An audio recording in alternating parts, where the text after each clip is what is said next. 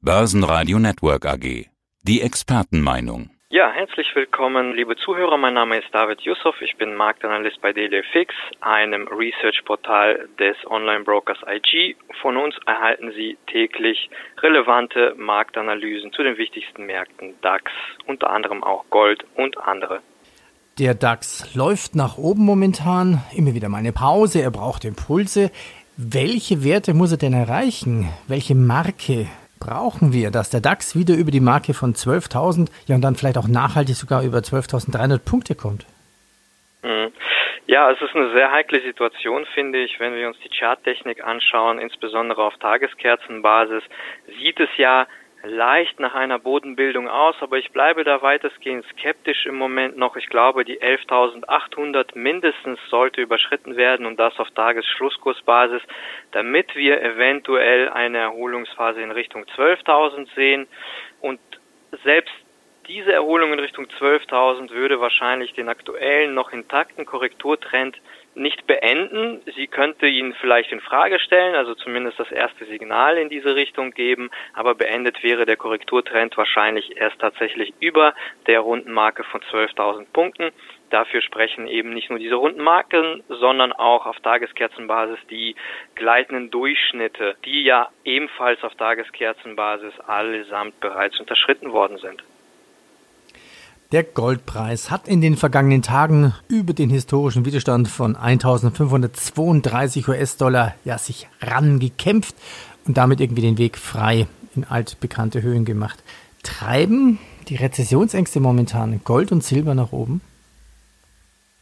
Es ist sicherlich ein sehr wichtiger Faktor im Moment, denke ich mal, zusätzlich zu den Erwartungen, dass wahrscheinlich die Realrenditen bald sinken werden, wenn tatsächlich die Notenbanken ihre Lockerungen ankündigen werden, diese Erwartungen bestätigen. Aber ich glaube wirklich in den letzten ein paar Wochen, äh, seitdem der Handelskonflikt sich zugespitzt hat, spielt eben das Marktrisiko eine besondere Rolle äh, bei dem Goldpreis und auch hier charttechnisch aus meiner Sicht durchaus interessant eine wichtige charttechnische Marke. Ich spreche jetzt nicht von der 1500 US-Dollar Marke, sondern etwas höher gab es eine wichtige Begrenzung bei ungefähr 1520 US-Dollar und diese wurde auch auf Wochenschlusskursbasis in der vergangenen Woche überschritten. Und ich glaube, dass wir rein charttechnisch betrachtet jetzt hier sogar die durchaus gute Chance haben, zumindest auf 1600 zu steigen, aber ab 1600 haben wir tatsächlich sehr wenig charttechnische Widerstände vor uns, also das heißt, bei 1600 könnte die Luft nochmal dünn werden, es könnten sich einige Faktoren vielleicht umkehren, aber darüber hinaus, glaube ich, hätten wir nochmals richtig Luft in Richtung 1700. Ja, auch der Preis für Silber kennt in diesen Tagen irgendwie kein Halten mehr. Genau, auch das ist eine sehr interessante Ausgangslage, die wir jetzt im Silber sehen. Der Silberpreis performt den Goldpreis über. Äh, das sieht man auch sehr schön an der sogenannten Gold-Silver-Ratio, die ja jetzt gestern unter den zwei, gleitenden 200-Tage-Durchschnitt gefallen ist. Das passiert sehr selten. Normalerweise bewegt sich die Gold-Silver-Ratio in einem konstanten Aufwärtstrend. Und wenn sie mal korrigiert, dann an den gleitenden 200 Tage Durchschnitt. Dann geht es aber wieder in die Richtung aufwärts. Das heißt, der Goldpreis performt normalerweise den Silberpreis über. Es sei denn, wir bewegen uns in einem stabilen Aufwärtstrend in beiden Edelmetallpreisen. Also wenn Marktteilnehmer davon ausgehen, dass wir jetzt hier vor uns einen wirklich stabilen Aufwärtstrend haben, dann ist es generell auch so, dass der Silberpreis beginnt, den Goldpreis massiv out zu performen. Und das sehen wir jetzt im Moment ebenfalls. Der gleitende 200-Tage-Durchschnitt wurde gestern sehr stark unterschritten in der Gold-Silver-Ratio. Der Silberpreis ist stark nach oben ausgebrochen. Ähm, ob da jetzt erhöhte Marktrisiken eine große Rolle spielen, ähm, ich glaube schon, dass das tatsächlich auch daran liegen kann, aber ich glaube, wir haben jetzt im Moment auch sehr viele Momentum-Investments drinne in diesem Markt und der Silber ähm, Markt scheint jetzt nochmals nachzuziehen hinter dem Goldpreis. Und es ist tatsächlich ebenfalls ein charttechnisches Signal, womöglich für einen neuen Aufwärtstrend in beiden Edelmetallpreisen. Was ich spannend fand, das würde ich gern von Ihrem Newsletter aufgreifen. Sie schreiben ja auch täglich ein Newsletter. Die türkische Lira bricht im Flash Crash ein. Ja, was ist denn da passiert? Ja, genau, das ist ähm, für dieses Jahr eigentlich nicht mehr neu für Marktteilnehmer, die am Forex-Markt tätig sind.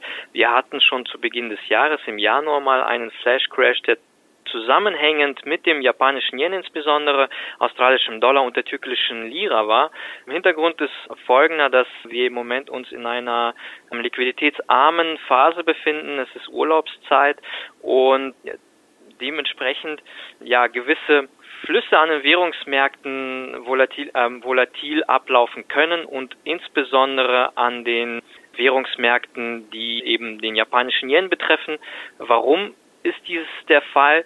Es ist statistisch, also gemäß der statistischen Auswertung so, dass japanische Trader äh, diejenigen Trader sind, die sehr aktiv in der türkischen Lira sind. Das hat wahrscheinlich auch was mit den Carry Trades zu tun. Das ist aber ein anderes, äh, größeres Thema. Und diese Flash Crashes finden tatsächlich immer dann statt, wenn der japanische Markt aufmacht. Das ist ungefähr nach 12 Uhr mitteleuropäischer Zeit, um 7 Uhr morgens in Japan. Es läuft etwas anders ab als hier. Also das heißt, viele Trader lassen ihre Positionen, ihre Order von anderen Institutionen ausführen in Japan und wenn dann es zu gewissen Margin oder sogenannten Margin Calls kommt, kann es dazu äh, führen, dass eben dieser Flash Crash entsteht. Der Kurs erholte sich natürlich ziemlich schnell wieder zurück. Ähm, ist auch bei einigen Chart-Anbietern auch gar nicht auf der Agenda war zu sehen, aber er bestand definitiv. Insofern hat dieser Flash Crash ja, drei hauptsächlichen Faktoren zu tun. Einmal die geringe Liquidität, in der wir uns jetzt befinden. Einmal die Märkte türkische Lira und japanischer Yen, also sprich die Trader, die da extrem aktiv sind im, in der türkischen Lira. Und gleichzeitig natürlich auch die Marktunsicherheit. Die haben wir ja damals im Januar ebenfalls gesehen. Das heißt, hier wurden äh, sehr viele Stop-Loss-Order gerissen und gleichzeitig wurden auch Margin Calls ausgeführt, beziehungsweise äh, sind Margin Calls eingegangen und diese Institutionen haben die Positionen geschlossen in Japan und dazu, das führte dann letztendlich zu dem Flash Crash. Spannende Geschichte. Manchmal frage ich mich auch, wo werden denn eigentlich die Orders von Bitcoin ausgeführt? Bitcoin, was ist denn hier der Trend? Kann man sagen, eigentlich gar keiner oder fast gar keine. Im Augenblick scheint ja die Kryptowährung in so einer Art ja, Autobahn links und rechts, Leitplanke in einem Korsett eingeschnürt zu sein. Wo steht denn die dicke Währung momentan? Kryptowährungen an sich sind im Moment oder in diesem Jahr insbesondere etwas interessanter wieder geworden. Nach der Flaute im vergangenen Jahr könnte auch was damit zu tun haben, dass eben Facebook zum Beispiel, eins der größten sozialen Netzwerke, eine Kryptowährung einführen möchte. Auch einige Flows, die auf Basis der Marktunsicherheit, Stichwort Handelskonflikt, in den Schwellenländern entstehen können, könnte ebenfalls ein Faktor sein, warum der Bitcoin ein, also mehr zur Stabilität neigt in diesem Jahr, weil es nachweislich wohl so ist, dass tatsächlich in diesen Ländern der Bitcoin auch teilweise als Safe Haven Währung genutzt wird von privaten Investoren. Dazu muss man also das sollte man schon nicht unerwähnt lassen. Es sind immer noch überwiegend private Investoren, die da aktiv sind in diesem Markt. Rein charttechnisch betrachtet ist es ebenfalls eine interessante Konstellation, die wir im Moment sehen, ein zulaufendes Dreieck im Bitcoin-Kurs.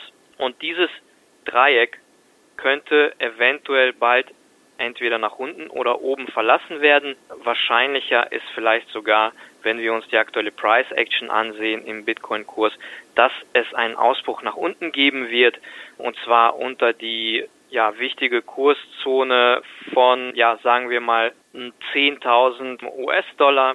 Ich glaube, dass wir hier einiges an Downside-Potenzial nach unten hätten, nach oben hin sollten wir dann eher die obere Trendlinie bzw. die, die Korrekturtrendlinie ins Auge fassen. Aber im Moment sieht es tatsächlich nicht danach aus, als würde diese Trendlinie angesteuert werden. Wir hatten einen kurzfristigen Versuch in der vergangenen Woche, aber dieser wurde auch ziemlich früh abgewürgt und es sieht so aus, als will der Kurs jetzt erstmal nach unten. David, vielen Dank zu den Einschätzungen zum DAX, zum Goldpreis, Silber, der türkischen Lira mit seinem Flash Crash und zu Bitcoin. Merci. Gerne. Vielen Dank auch meinerseits. Börsenradio Network AG. Das Börsenradio für Broker.